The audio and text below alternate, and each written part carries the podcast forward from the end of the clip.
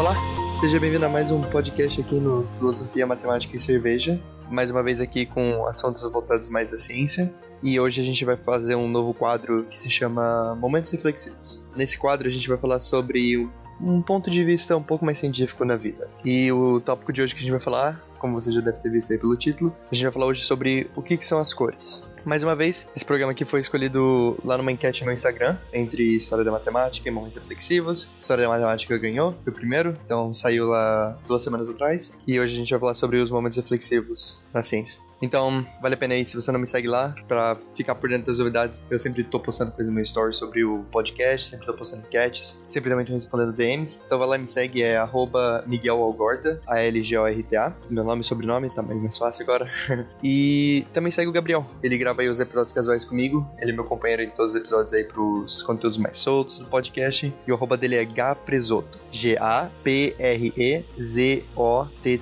Tá tudo aí na descrição de qualquer jeito, só vai lá e segue a gente para ficar por dentro das novidades aqui do podcast ou de alguma enquete, de algum programa que tá vindo. Só lembrando aí que o podcast agora ele sai toda quarta-feira na madrugada, por volta da meia-noite, uma hora da manhã ali. Acordou pro trabalho, já tem podcast aí no seu feed. Para quem ainda também não notou, eu também não sei como você não notou, o podcast está sendo editado pela Maremoto, uma produtora de podcast fundada aí pelo editor mais gato aí da podosfera, Caio Corraine. Vai lá e segue eles no Instagram também, tá tudo aí na descrição. Também tem o site deles aí para se você faz um podcast aí, você quer um trabalho bacana como esse aqui de edição, que toda vez que eu e o Gabriel vemos essa edição aqui, tá uma maravilha. Valeu aí, Caio. Um último recado aqui. Se você gostou do podcast, galera, não esquece de compartilhar com seus amigos, familiares, pessoas que você conhece. Se eles nunca ouviram podcast, introduz esse mundo maravilhoso a eles, cara. Tem tanto podcast aí, dá pra passar uma semana inteira só ouvindo podcast. Pelo menos um por dia, com certeza. É mó fácil de ouvir hoje em dia. Tá lá no Spotify, tá lá no iTunes, no Google Podcast. Então baixa lá, ensina para eles aí. É bem legal. Não esqueça de compartilhar também com seus amigos aí e com todo mundo, beleza?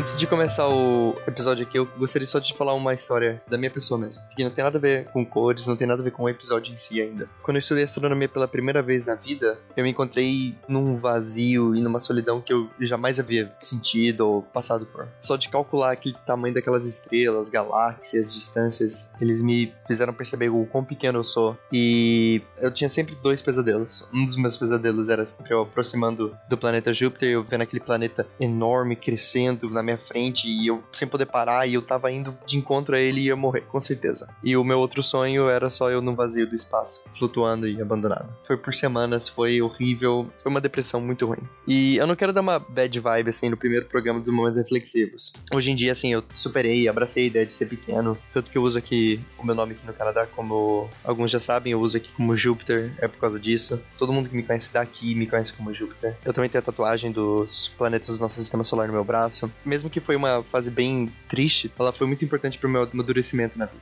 O momentos reflexivos aqui pode deixar algumas pessoas meio piradas e vidradas nesse lance do o universo é pequeno demais para mim, eu não tenho um propósito. E eu gostaria de lembrar a todos vocês aí que como se o ser humano fosse um celular e é como se a gente tivesse alguns apps que estão pré-instalados no nosso cérebro. Por exemplo, como ser social com as pessoas, que a gente tem que ser social por motivo de sobrevivência, como comer, o que, que gostar, o que não gostar. E um desses apps que estão pré-instalados no nosso cérebro é é sempre de criar um propósito pra gente, né? O ser humano ele sempre tenta criar um propósito pra vida dele. Não interessa se o propósito for religioso ou não, se for sua família, seus amigos, ou mesmo fazer as coisas que você curte assim. Todos nós merecemos um propósito. Se você não acha um propósito na sua vida, cara, vai no médico porque tem algum problema nesse seu aplicativo aí, dá para consertar. Não tem vergonha de admitir que você não se sente com um propósito na vida. Só vai lá e, sério, ajuda muito.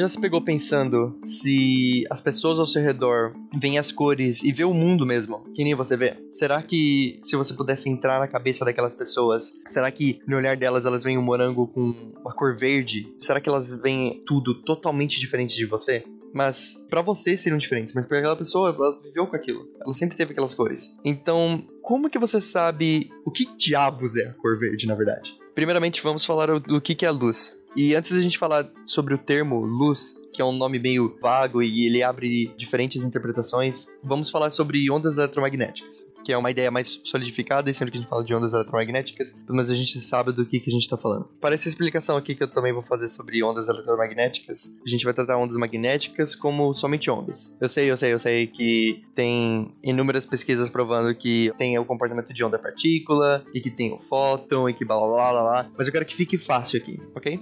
De onde essas ondas vêm, o que, que, são elas, que comem, como se produzem. As ondas eletromagnéticas, elas são criadas na combinação de um campo elétrico com um campo magnético, o que dá propriedades elétricas e magnéticas para essas ondas. Todas essas ondas eletromagnéticas, elas se propagam na velocidade de 299 milhões 792 mil 458 metros por segundo. Para quem já sacou aí, esse número também é bem conhecido como a velocidade da luz. E sim, ondas eletromagnéticas são a luz. Há várias maneiras de interpretar essas ondas. Uma dessas maneiras é como se elas fossem energia. Se você tiver um, um átomo no seu estado natural e você citar o átomo não com uma massagem, mas com uma fonte de energia. O átomo ele vai se excitar e os elétrons desse átomo vão sempre ir para camadas mais energéticas. Só que o átomo ele sempre tende a voltar para o estado menos energético possível dele. E quando ele volta para o estado natural dele, ele libera energia. E essa energia ela sai em forma de luz. Por exemplo, onde você pode ver realmente um átomo se excitando e emitindo luz. O que acontece se você receber um metal? Ele começa a emitir aquela luz meio avermelhada, meio laranjada assim. E é porque os seus átomos eles estão absorvendo bastante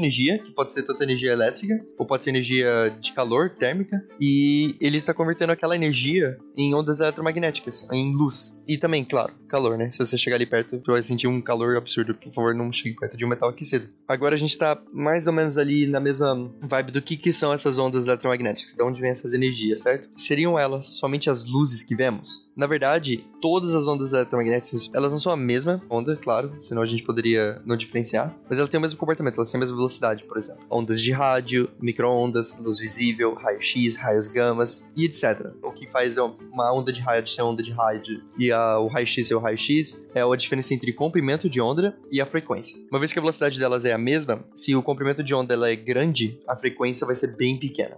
E a gente geralmente atrela também frequência com energia, o quão energética são essas ondas. Então, por exemplo, as ondas de rádio, elas são bem menos energéticas do que as outras ondas eletromagnéticas. Porém, o comprimento de onda delas é tão grande quanto o edifício. No outro lado, se você for ver o raio gama, por exemplo, elas são extremamente energéticas, com uma frequência extremamente forte, mas elas são tão pequenas quanto o núcleo de um átomo. Mas e a luz visível? Bem, as cores que a gente vê, elas na verdade elas estão numa minúscula parte desse espectro. Se a gente colocar todos os tipos de ondas eletromagnéticas espectro, de menor frequência para maior frequência, a luz visível ela tá ali no meio bem pequenininho e essas são as ondas eletromagnéticas que os nossos olhos são perceptivos e nós humanos não percebemos nada que é fora desse espectro visível. Por exemplo, se tiver algum inseto que consegue ter uma visão tipo ultravioleta, não é nada nenhum superpoder, não é nada. Só significa que esse inseto, alguma coisa, ele é mais sensível a ondas que são acima do violeta. Então, nós seres humanos só conseguimos perceber esse pequeno gap ali, que é uma, que chamamos de luz visível.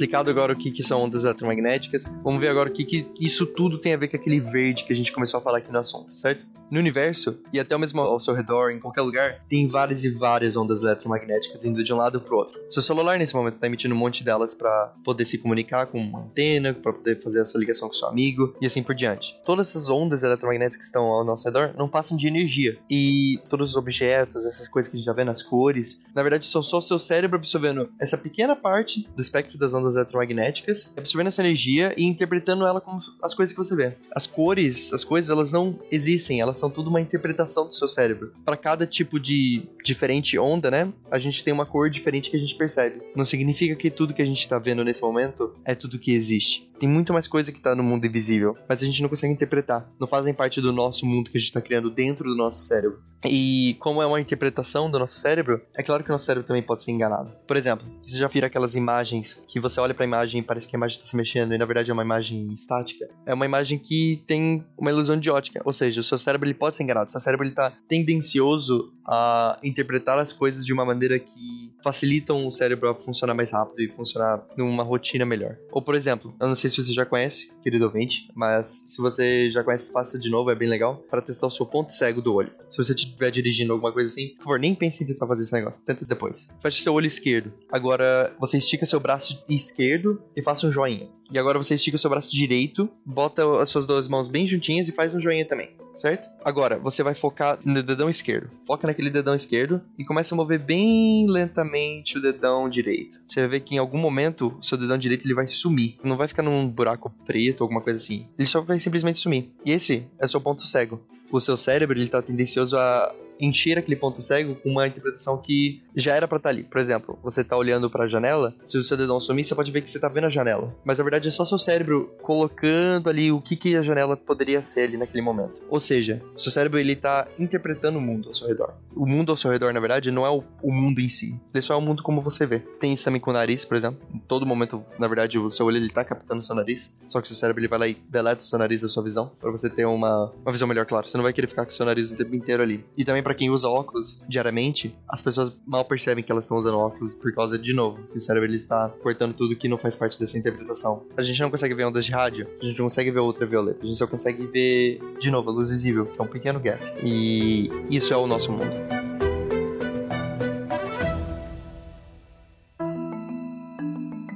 Que os objetos têm cores? Como que cada objeto tem uma cor diferente, né? Objetos, na verdade, eles absorvem todas as cores, menos aquelas que eles aparentam ter. Como que funciona isso? Por exemplo, se eu tiver um cubo vermelho e eu emito uma luz branca nesse meu cubo vermelho, ele vai aparecer vermelho para mim, certo? Porque a luz branca, de novo, lembrar que a luz branca são todas as cores, né? A luz branca, ela tá entrando nesse cubo, todas as cores estão sendo absorvidas, menos o vermelho. E aí o vermelho é refletido, e aí meu olho consegue captar as ondas de um cubo vermelho. Por isso que o cubo vermelho, para mim, aparenta vermelho. Se eu emitir uma luz vermelha no meu cubo vermelho, eu ainda vou ver ele vermelho. Porque se eu emitir uma luz vermelha, vai ser a única coisa que vai estar refletindo. Mas se eu na verdade emitir uma luz verde, o meu cubo ele não vai parecer vermelho para mim mais. E ele também não vai parecer verde. Ele na verdade ele vai parecer preto, porque o verde faz parte das cores que aquele objeto ele estava absorvendo. Todas as cores foram absorvidas, inclusive o verde. Eu não tenho nenhuma cor vermelha para ser refletida. Então é assim que os objetos eles têm cores, né? Objetos que, claro, não emitem luz, objetos que não são uma lâmpada, por exemplo, ou o sol ou alguma coisa assim. Cara, eu amei gravar esse episódio. Sério, muito obrigado se você ouviu até aqui. De novo, se você tiver algum feedback, manda lá no Instagram, eu respondo bastante coisa. Se você tem tópicos para momentos reflexivos aqui que você gostaria de ouvir, talvez sobre astronomia, talvez sobre o som, talvez sobre outras coisas, né? Manda aí lá no, no meu Instagram e eu com certeza vou colocar aqui na minha lista que eu tenho aqui de possíveis episódios, ok? Muito obrigado aí, pessoal, e até a próxima.